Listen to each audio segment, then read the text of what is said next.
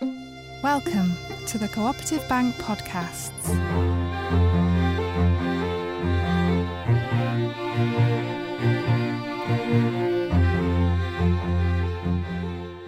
Recently, the first cohort of young activists took part in Amnesty International UK's Rise Up youth activism training programme supported by the Cooperative Bank.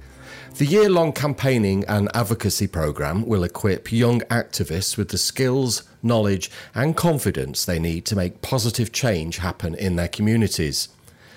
Maria Cearns, the Cooperative Bank's Managing Director of Current Accounts and Savings, has been a long-time member of Amnesty International, and recently Maria started an Amnesty Action Group for bank colleagues. But involving herself in activities that fight for human rights started long before Maria began her career in the bank. Gaining the skills, knowledge, and confidence to make positive change is very much a part of her and she joins us now to talk about that. Maria, welcome. Thank you very much. It's great to be here. We're going to learn more about you in this podcast, but let me start by asking you to sum yourself up in just three words, just to give us a flavour of what to expect.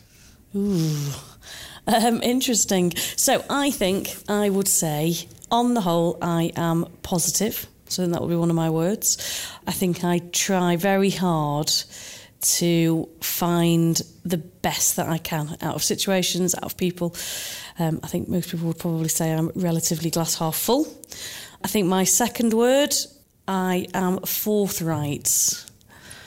I think my grandma used to describe me as not behind the door, which is uh, probably a bit of an Irish expression for quite opinionated. And finally, my third word would probably be driven. And I think that's because I really enjoy that process of gathering together all the information, organising things, and really delivering something that makes a difference. So I feel like that's something I enjoy in work and outside of work. So that's given me a bit of a flavour of the real Maria now. if I can take you back a few years now, it, it, it seems that human rights have always been close to your heart. What was the first ever memory you have of being an advocate? Well, interestingly, I can remember being at primary school and we were doing mock elections at school. And I've kind of naturally decided my standpoint was going to be the leader of a party, and that party was going to make everything fair and I can remember having this fairness kind of seam to my personality from a really early age where hierarchy, much as I can now see the value and importance, didn't seem to matter to me because everybody had to have a fair chance. And I think that's probably always stayed with me. Interesting. You could also remember back to, to that point and you can visualize you being in school. I can remember really clearly. I can remember standing up at around eight or nine and being quite forthright at that age. I was probably a nightmare, if I'm honest. I'm sure my siblings would, would reiterate that. so, human rights, human rights issues, how would you describe human rights? So, I think human rights are quite um, straightforward because I should probably put a rider out there in that I'm a member of Amnesty and, and Amnesty's always been part of my background.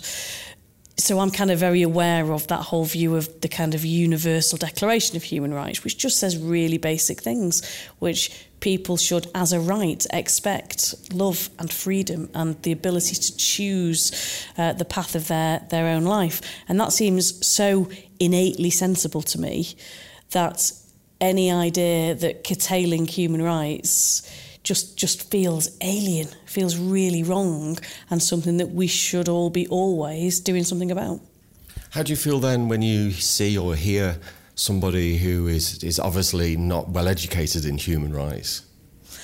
Well, I, I think education in human rights doesn't really matter to me because I think if you were to speak to a mother at any point in any economic background anywhere in the world what they would want for their child would be exactly the same.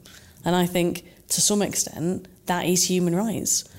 Um, and I think somehow that gets twisted and confused and tied up into decisions about power.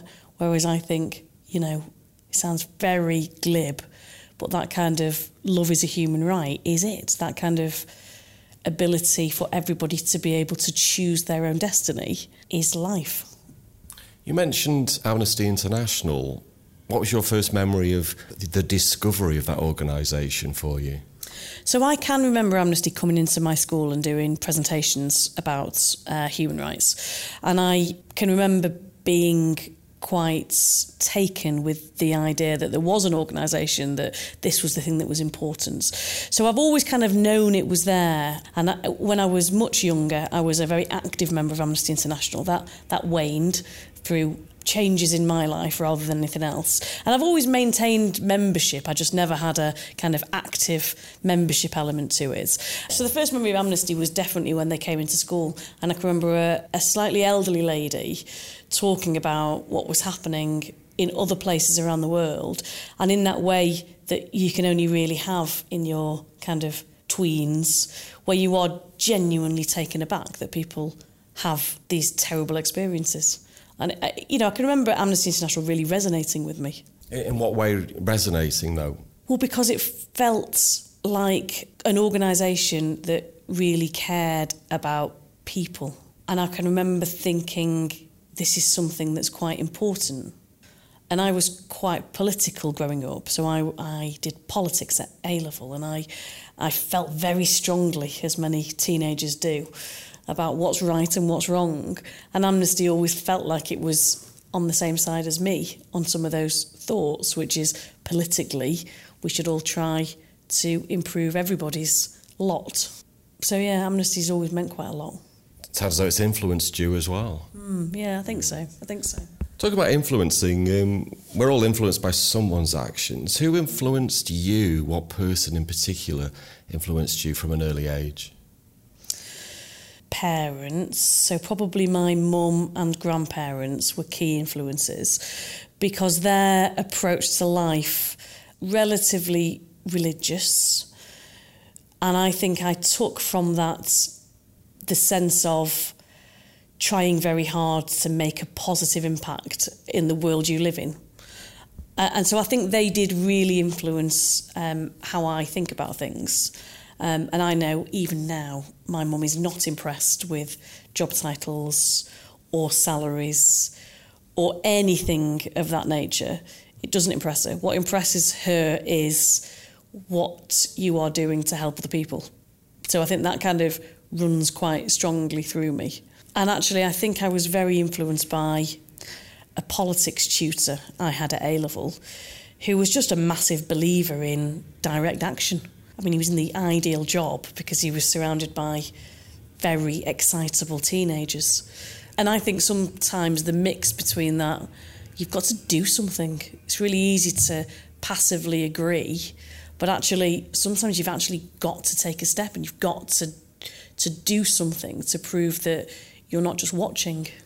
Sometimes fighting for human rights, though, by, by being active, can it in itself be a, a, difficulty, can't it? Yeah, and it's really hard. It's really hard. I, I, think that in some ways, I'm, much as I say I'm quite forthright, I'm probably quite conservatively forthright in that even when I look at some of the cases you'll see through Amnesty, there are some cases I think, people might not like that, people might not, might not agree with that. Some of those ones could be considered relatively political, and actually, maybe we should just stick to the more normal, the, the ones that are kind of slightly more black and white. And even there, I think, you know, I need to hold a mirror up to myself and say, maybe you need to be a bit more challenging, maybe you need to be a bit braver in those choices. But then I, I kind of, I suppose, hand myself some relief in that at least I'm having some thoughts of that nature. Mm. But I, th- I think human rights can move into a political space and can be quite edgy. And I think we should absolutely be there with it. And I think I should be there with it because if we're not, we're kind of know better than all of those millions of people who acknowledge it and don't do anything. I always think of sort of banner waving, getting out there, being on the street, doing positive action. What what do you reckon is the sort of banner you think the teenage Maria would have waved around? um, I, I think it would probably have been something around fairness and equality. So I'm a gigantic feminist, as I'm sure is no surprise to anyone. And I think uh, it would have been a banner around giving everybody the same chances, not making judgments about people. And I think the older Maria would probably wave a banner about kindness, because I think it fundamentally all comes down to kindness. And it's the least appreciated but most important quality humans can have because it seems so benign and and passive. And actually it's huge and transformational. And it's the word you tell your children to be but it's the word we should each tell each other to be.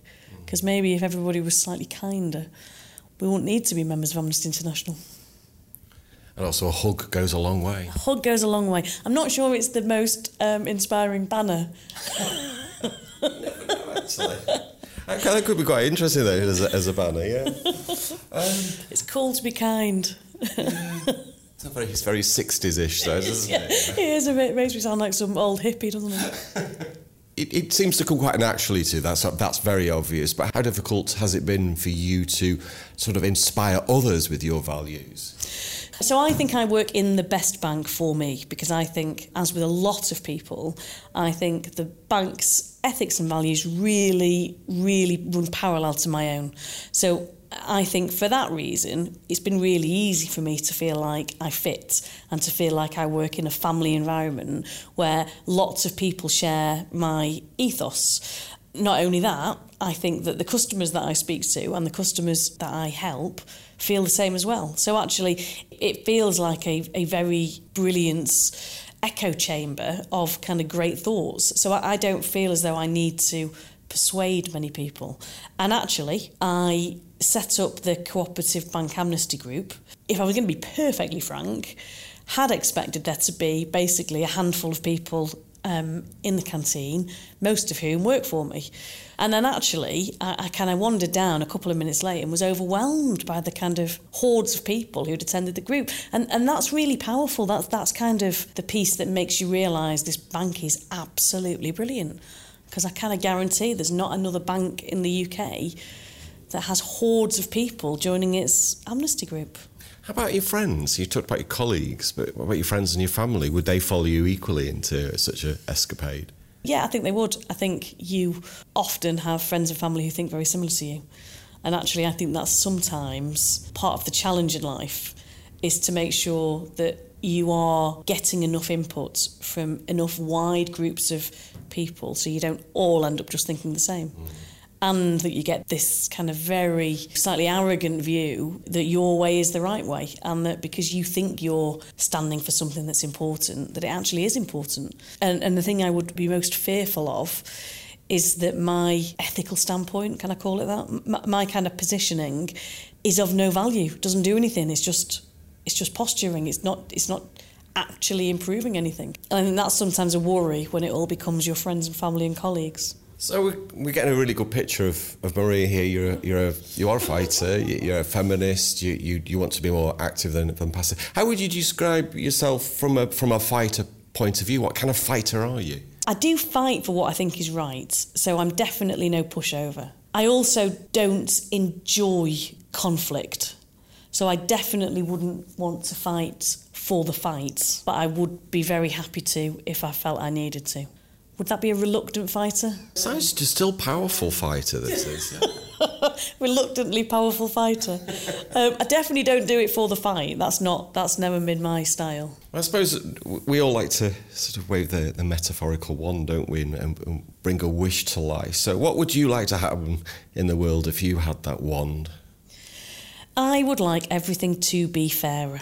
I would like everybody to have a chance. The things that really, really sadden me is when you realise there are people all over the world whose destiny is predetermined before they've even entered existence. It is clear where they will get to and how far they can go. And that's the bit that I would love to be able to change. And I think Amnesty does a great job in doing that, but I think it'd be great if there was no need for an amnesty. There was no need for all of these organisations because things were fairer for people.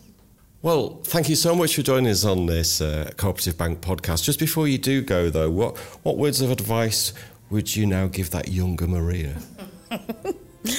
I think I would say go harder and go faster. The Cooperative Bank for people with purpose.